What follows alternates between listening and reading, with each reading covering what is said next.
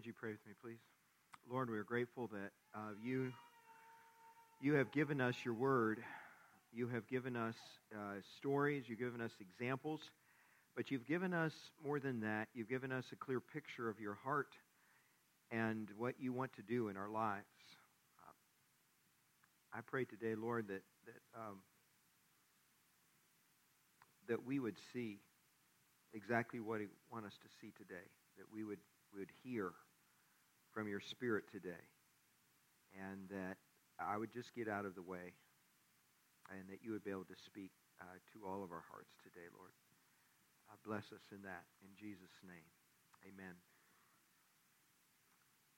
Now, there was a Pharisee, a man named Nicodemus, who was a member of the Jewish ruling council, came to Jesus at night, and he said, Rabbi, we know that you're a teacher who's come from God, for no one could perform the signs you're doing, and God were not with him. And Jesus replied very truly, I tell you, no one can see this kingdom of God unless they are born again.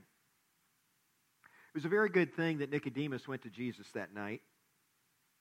He thought he was just checking out this new rabbi who had suddenly appeared in Jerusalem.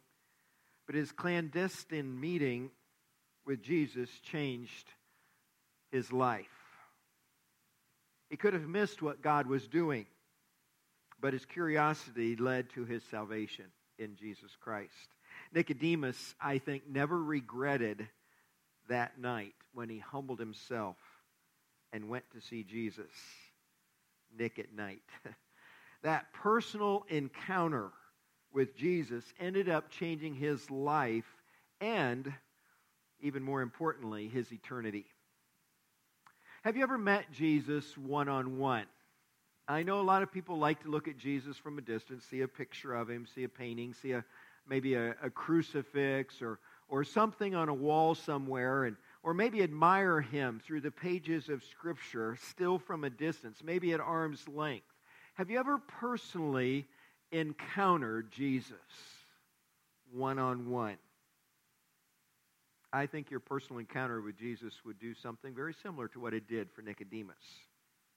We've already discussed John the Baptist and Andrew, how their lives were changed. And this morning we want to read the Gospel of John's narrative about Nicodemus the Pharisee. Who was Nicodemus? We will see that Nicodemus was a true seeker after God, and that he was a highly religious person who still, who yet needed to be transformed by God.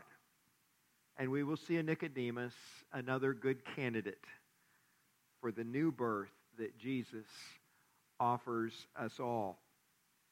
Nothing had escaped Nicodemus's observation, although he didn't understand everything that was happening. John the Baptizer had appeared some months ago at the Jordan River east of Jerusalem preaching a message of repentance. He had told the people to turn from their sins and to be baptized in the Jordan to have their souls cleansed from sin. The group of Pharisees that Nicodemus belonged to had questioned John. They sent some of their number out there and they questioned John Are you the Messiah who has been promised or someone else? And John had been very clear with them. He had assured them that he was not the Messiah, but that he was the forerunner, he was the announcer, he was the opening act to the Messiah. And that had piqued everyone's interest and curiosity. And, and so Nicodemus and the others had started watching things more closely. Suddenly, Jesus appeared. And Nicodemus heard that he had gone out to the Jordan to be baptized by John. And then John, Jesus, too, began to preach, preaching that the kingdom of God was near and that everyone should repent. And he and his disciples all also baptized a few people. But then Jesus left Jordan, he left the wilderness, and he began traveling from village to village and town to town, healing the sick and preaching about the kingdom of God. And in Nicodemus' mind, just a few days ago, Jesus came to Jerusalem. He went to the temple. And as we read in John 2:14, Jesus found people there selling cattle, sheep, and doves, and others sitting at tables exchanging money regular money for temple money. And so he made a whip out of cords and he drove all from the temple courts, both sheep and cattle. He scattered the coins of the money changers and overturned their tables. To those who sold doves, He said, Get these out of here. Stop turning my father's house into a marketplace. Jesus was outraged by people using the temple for personal profit. And so he drove them out. So the religious leaders questioned Jesus' authority to do such a thing, to which Jesus replied, Destroy this temple, and I will raise it again in three days. Surely a lot of curious things are happening. And this confrontation ends in a draw. The leaders left Jesus alone for a time. So Jesus continued to stay in Jerusalem during the rest of the Passover feast, healing people of all kinds of illnesses and disabilities. And none of this had escaped Nicodemus's notice. But that doesn't mean he understood what Jesus was doing. He didn't want to reject Jesus out of hand. He wanted to know the truth. So he found a way to get Jesus alone without the rest of the Pharisees knowing that he was doing a little side trip, a little secret rendezvous of his own.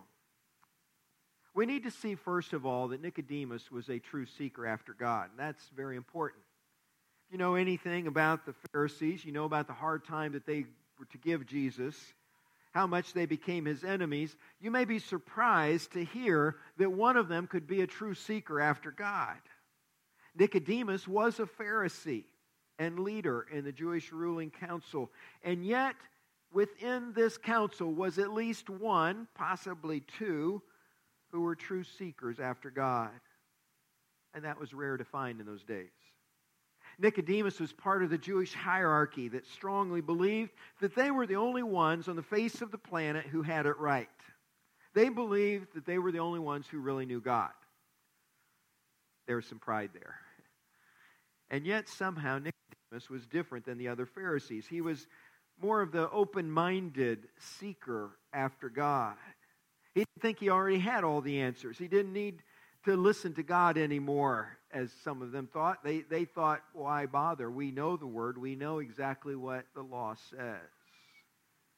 But Nicodemus came to Jesus at night because he wanted, first of all, to protect his reputation, his standing in the community, but he just couldn't sit at home wondering wondering who Jesus really was. He had to know.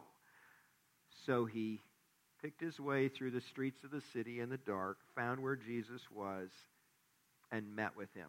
Let's read in John 3, starting the verse 1. Now there was a man of the Pharisees named Nicodemus, a member of the Jewish ruling council. He came to Jesus at night and said, Rabbi, we know you're a teacher who's come from God, for no one could perform the miraculous signs you're doing if God were not with him. In reply, Jesus declared, I tell you the truth, no one can see the kingdom of God unless they are born again. How can a man be born when he is old? Nicodemus asked. Surely he cannot enter a second time into his mother's womb to be born. Jesus answered, I tell you the truth. No man can enter the kingdom of God unless he is born of water and of the Spirit. Flesh gives birth to flesh, but the Spirit gives birth to spirit. You should not be surprised at my saying, You must be born again. The wind blows wherever it wishes. You hear its sound, but you cannot tell where it comes from or where it is going. So it is with everyone born of the Spirit. How can this be? Nicodemus asked. You are Israel's teacher, said Jesus, and do you not understand these things? I tell you the truth. We speak of what we know and we testify to what we have seen, but still you people do not accept our testimony.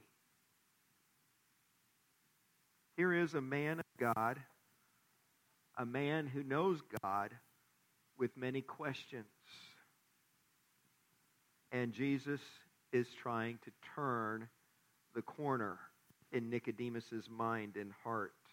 Nicodemus was a true seeker after God, even though that was difficult for Pharisees to do. The Pharisees were steeped in their religious traditions and their rituals and their regulations.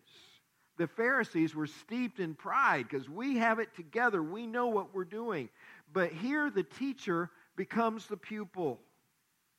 Here, the man of position and power humbles himself and asks questions that only a child would.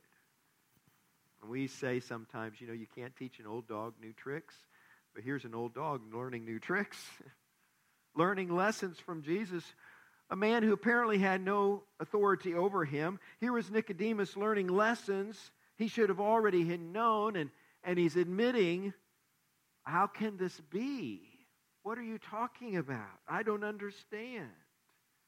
He's an open minded, humble seeker after God. Now, there are two other passages in John that I want to point out to you where we see Nicodemus, where his name is mentioned, where he continues, I think, also to seek after God and whatever God was doing. The first passage in John chapter 7, verses 45 through 52. And in this passage, the Pharisees are starting to come after Jesus. In fact, they've sent some of their, their soldiers after him to kind of collect him, and they come back empty handed. And this is in John 7:32. And he comes back, and uh, what they have to say is, well, nobody's ever taught like this guy. There's a bunch of people following him. Could this possibly be the Messiah? Starting down at verse 45, John 7, it says, Finally, the temple guards went back to the chief priests and the Pharisees, who asked them, Why didn't you bring him in? That's what we sent you to do. We're going to bring him back. No one ever spoke the way this man does, they replied. You mean he has deceived you also? The Pharisees retorted. Have any of the rulers of the Pharisees believed in him? No. But this mob that knows nothing of the law, there's a curse on them. You can see the attitude, can't you? But listen to what Nicodemus says. Nicodemus, who had gone to Jesus earlier, who is one of their own number, Pharisees, asked, Does our law, in fact, condemn a man without first hearing him to find out what he has been doing? And they replied, Are you from Galilee too? Look into it. You will find that a prophet does not come out of Galilee. Nicodemus, this seeker after God, tries to stand up for Jesus. The Pharisees has already decided to get rid of Jesus as soon as they could. They were going to kill him. But here's Nicodemus standing up for Jesus. Don't we need to listen to him? Don't we need to hear him out? Don't we need to ask him questions before we condemn him? Here is an open minded man seeking after the truth, not just going along with the other high priests, what the majority were thinking, speaking up even in defense of Jesus. Then another passage in John 19, starting in verse 38. John 19, 38. Near the end of John's gospel, the Apostle John tells us about Jesus' death on the cross. And he has died on the cross as the soldiers are beginning to take his body down off the cross. Nicodemus appears again in the text of John's gospel, along with another Pharisee named Joseph of Arimathea. John 19, 38. Later, Joseph of Arimathea asked Pilate for the body of Jesus.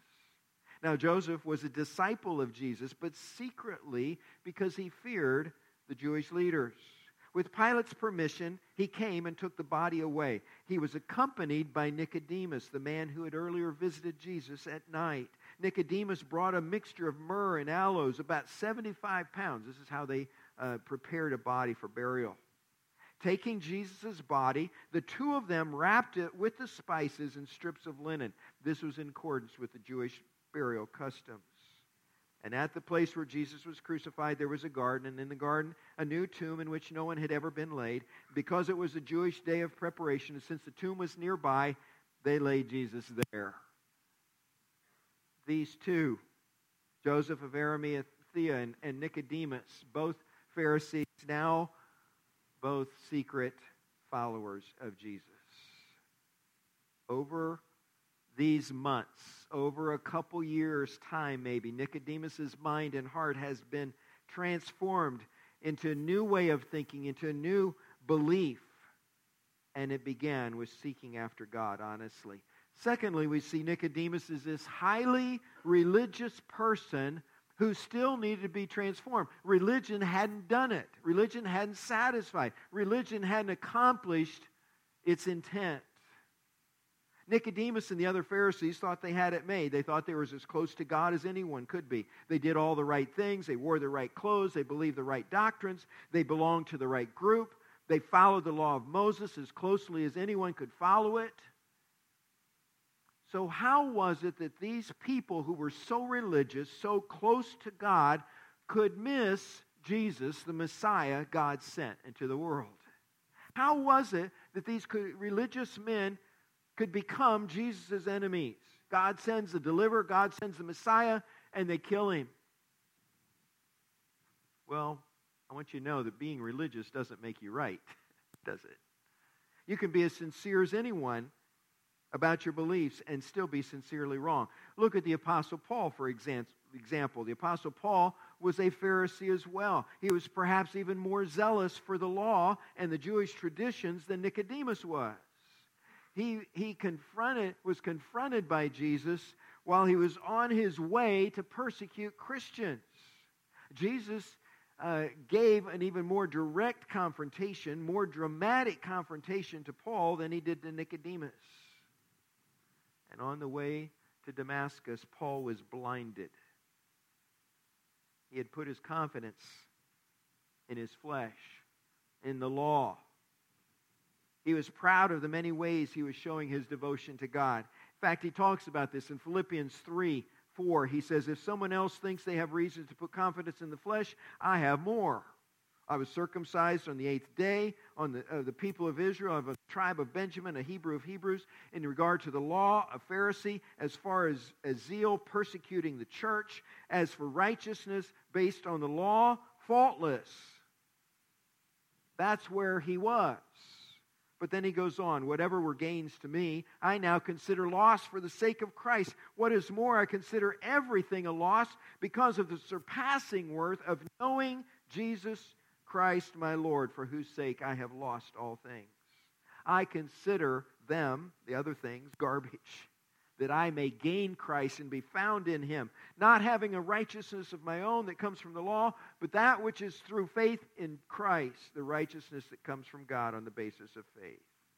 So you see, being religious doesn't save you. Even if it's the right religion, you know, God had, had shown favor. He had chosen the people of Israel.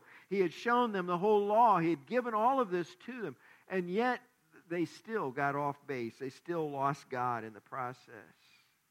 Doing all the right rituals doesn't mean a thing if our heart's not right. Following a list of rules may just keep us depending on ourselves rather than on God. So Nicodemus and the Pharisees were highly religious people who thought they were in good standing with God, but they were wrong. They were wrong. Nicodemus's heart, their hearts needed to be transformed yet by God.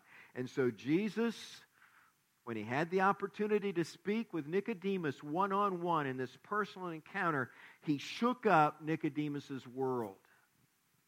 You're not going to get in the kingdom unless you are born again. Nicodemus thought he was in the kingdom. what a shock. He needed to experience a new birth. New, new birth in Jesus is necessary if our lives are going to change. Nicodemus was already respected, he was already known as an important man of God.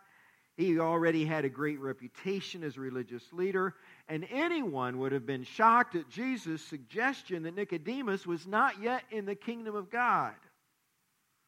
But this is exactly what Jesus said to Nicodemus You must be born again. You have to start over, you need to start new. Jesus' style is often dramatic and to the point. His encounters with people get to the real issues in their lives very quickly. Conversations with Jesus can take a dramatic turn in a heartbeat. Now, Jesus has a direct advantage over us. You know, we have a conversation with people and we can only see what we can see, we can only hear what we can hear.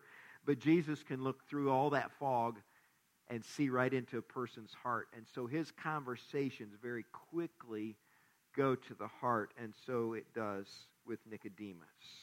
Jesus intuitively understands people and their motives better than even they do.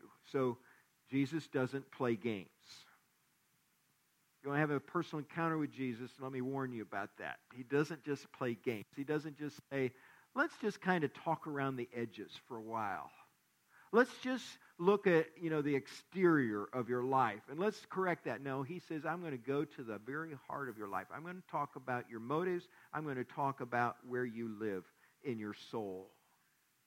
And so he said to Nicodemus, the first words out of his mouth in John 3 No one can see the kingdom of God unless they are born again. You got to start new. You got to start over. You've got to begin again, and this time let God be in charge. Now, Jane and I had two of our grandchildren over the other night, Thursday night. We are going to be gone this week through the week to Indiana, Indiana and they're going to be gone some from the middle of the week till next week to Florida. And so it'll be about two weeks we won't see our grandkids from here. So we wanted to have this special night with them. So we Thursday night, late like nine o'clock at night, we brought them over and we had a great night with them and great day uh, Friday morning. And Friday morning, I was up early. Um, I was reminded as I got up early that morning, and, and one of them came downstairs early, that children often tell you what they're thinking, whether you want to hear it or not. They tell you the truth about what they're thinking, what they think about you, or anything else, whether you want to hear it or not. So I was up about 5:15, I guess, Friday morning. And about 5:45, Grayson our 4-year-old grandson got up early and came down to be with me. Our grandchildren know that I get up early and first thing I do is get my coffee and I go to my favorite chair and start having my devotions there. So they know if they happen to get up early, that's where they're going to find me, and they want to just jump up in the seat with me. Well, it's too early. I'm trying to send him back to bed. You know, he had gotten to bed about 11. He's up at 5:45. This is not enough time for you. Go back to bed. But his sister's upstairs, and if I took him up there and he's not wanting to go back to bed, we're going to wake her, and then we're going to have both of them awake. So I thought I can't win here. Just stay with me go to sleep on my lap or something. So he's just snuggling up on my lap, got a nice blanket. He's ready to go back to sleep. But he's not interested in going back to sleep. And in a moment, the truth started coming out. And his question was, What's that smell, Poppy? I said, Well, maybe it's the coffee I've been drinking. I don't know what you're smelling. No, it's not that. It's something else. I think it's what you ate last night. Didn't you brush your teeth before you went to bed? I assured him that I had brushed my teeth, and it certainly wasn't that because that food was long gone. But he just told me the truth. Something smelled funny about me. So he told me. Well, okay, we got past that moment. Few minutes later, he was turned around and facing me now, and he looked up at my face and he poked my cheeks with one of his fingers. And he said, uh, Papa, your face is squishy. And I said, Yeah, Grayson, that's what happens when you get old. Face gets a little squishy. Very funny, grandson. You know, you can always count on children to tell you the truth, what they think about us. I bring that up because I want you to know this Jesus is going to tell you the truth too. If you personally encounter Jesus, if you deal with Jesus, if you talk with Jesus, and Jesus talks with you, he's going to tell you the truth because he knows it's what you need. At times, what he tells you may seem harsh, but it will actually be a great kindness to you for Jesus to tell you the truth because he knows the truth. He's never wrong, never just goes with an idea. He knows exactly what is true. And this is what Jesus did with Nicodemus. He told him the truth. He knew that Nicodemus, like all of us, needed to be born again, to experience the new birth that only Jesus can give us. He needed hope and salvation as much as anyone, even though everyone thought that he had it made with God. Everyone else was impressed with Nicodemus. Nicodemus knew the truth, that he still needed a change of heart. Because all of us need a change of heart. All of us need to be saved. All of us have fallen short of God's glory and sinned we're in need of a Savior. Even people who think they do not. That's what we need. And so Jesus said, You must be born again, and if you're not born again, you will not enter the kingdom of God. You must be reborn spiritually by God's Spirit in order to enter the kingdom.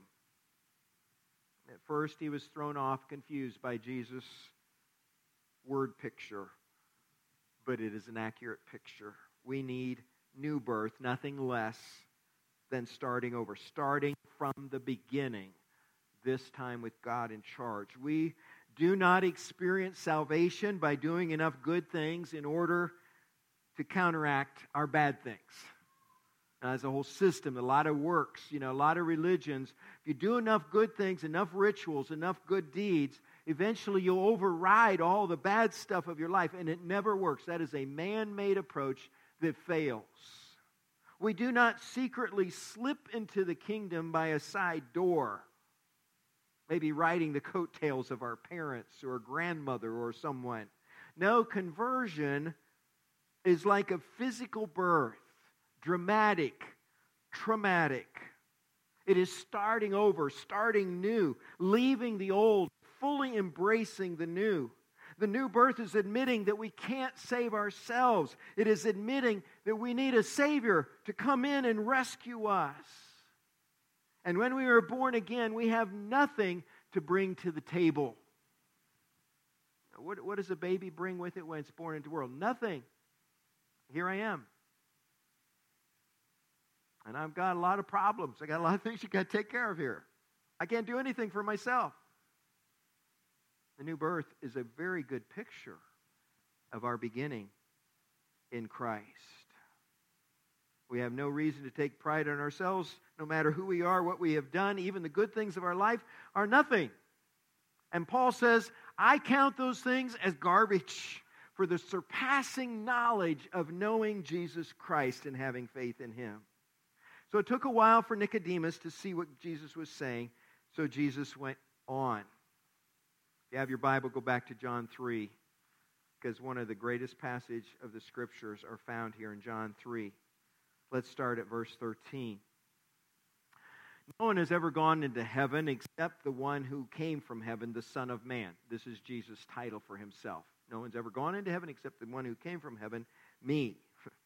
Just as Moses was lifted up and lifting up the snake in the desert, which is a way for the people to, to be saved from their, their snake bites. So the Son of Man must be lifted up, that everyone who believes in him may have eternal life. Jesus is saying, okay, put the spotlight on the Son of Man, on Jesus. This is why I'm here. This is, this is what you need to know, Nicodemus. Verse 16, our favorite verse. For God so loved the world that he gave his one and only Son, that whoever believes in him shall not perish but have eternal life. For God did not send his Son into the, the world to condemn the world, but to save the world through him. Whoever uh, believes in him is not condemned, but whoever does not believe stands condemned already because he has not believed in the name of God's one and only Son. Here is, I think, one of the greatest passages, don't you? Here is Jesus saying, This is why I'm here. This is what the whole story is about. He's giving advance notice to Nicodemus, who is not yet his disciple, exactly why he came, what God was doing, and what God's whole picture was. Here is the whole story, Nicodemus. Here's the truth. I'm just going to dump the whole thing on you and let you wrestle with it over these next few months. And Nicodemus did because Nicodemus was a true seeker after God. And Nicodemus realized that even though I'm a very highly religious person, I still need to be transformed by God.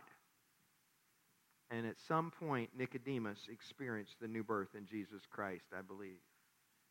He found out that Jesus was right. So this morning, before we quit, I just want to ask you a couple questions. Are we, you and I, true seekers after God? Or are we just playing games? Know, if we're if we're Christian, if we even wear the name of Christ, of Christ, a follower of Christ, are we true seekers after God, or do we kind of keep God at a distance, keep God off to the side? God is just a part of my life, but He is not my life. And we say one thing and we do another.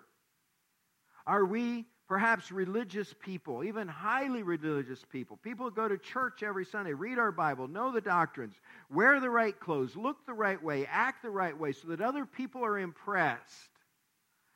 But do we still need to be transformed in our hearts, radically changed by God? Well, if so, then experiencing the new birth is still the right answer. It's still the way to go. And maybe even as a Christian, as a church member, as a church goer, we have never experienced the new birth that Jesus was talking about here. When you start over, when you start with nothing, and when you admit you have nothing to bring to the table, but that God alone can create in you a new birth and bring, bring you back home to Him. Surrendering to Jesus is still what we all must do if we want to be saved from sin and have eternal life. So I just want to leave you with this. When are you going to have that personal encounter with Jesus you've been putting off? When are you going to just meet with him? When are you going to talk with him? When are you going to let him talk with you? As I warned you, he's going to be truthful. He's going to be honest. He's not going to pull any punches. Going to just look into your heart and tell you what you need to do. Are you ready? Let's pray. Father, I thank you for each person here today. You know all of us. You know us better than we know ourselves. You know the ins and outs of our lives. You know the games that we've played. You know uh, the facade, the mask that we've put on. You know uh, what's true in our hearts because you can look right into each of us. And we know, Lord, that you will speak the truth into our lives if we are truly seeking you. And if we drop all the religious pretense and ask you to change us, change us from the very depths, from the very beginning, and make us new. I pray today for each person that is here that there will be this honest exchange, honest encounter with you that will happen. And that we will not avoid that. We would not run from that. We would not say later. I'll do that later. I'll do that when I get older. I'll do that after I do all these other things. Lord, the sooner we can come and have this conversation with Jesus at night or day, it's the best thing we could ever do. We will never regret that decision. And we won't need to look back. Lord, help us to come running to you. Help us to seek you with our whole heart. And help us to experience the new life that you alone can give us. Bless us, we pray, in Jesus' name. Amen. Amen. Lord, give us faith. That's our song. We want to ask for faith. We want to ask to grow. Would you stand with us? Would you sing?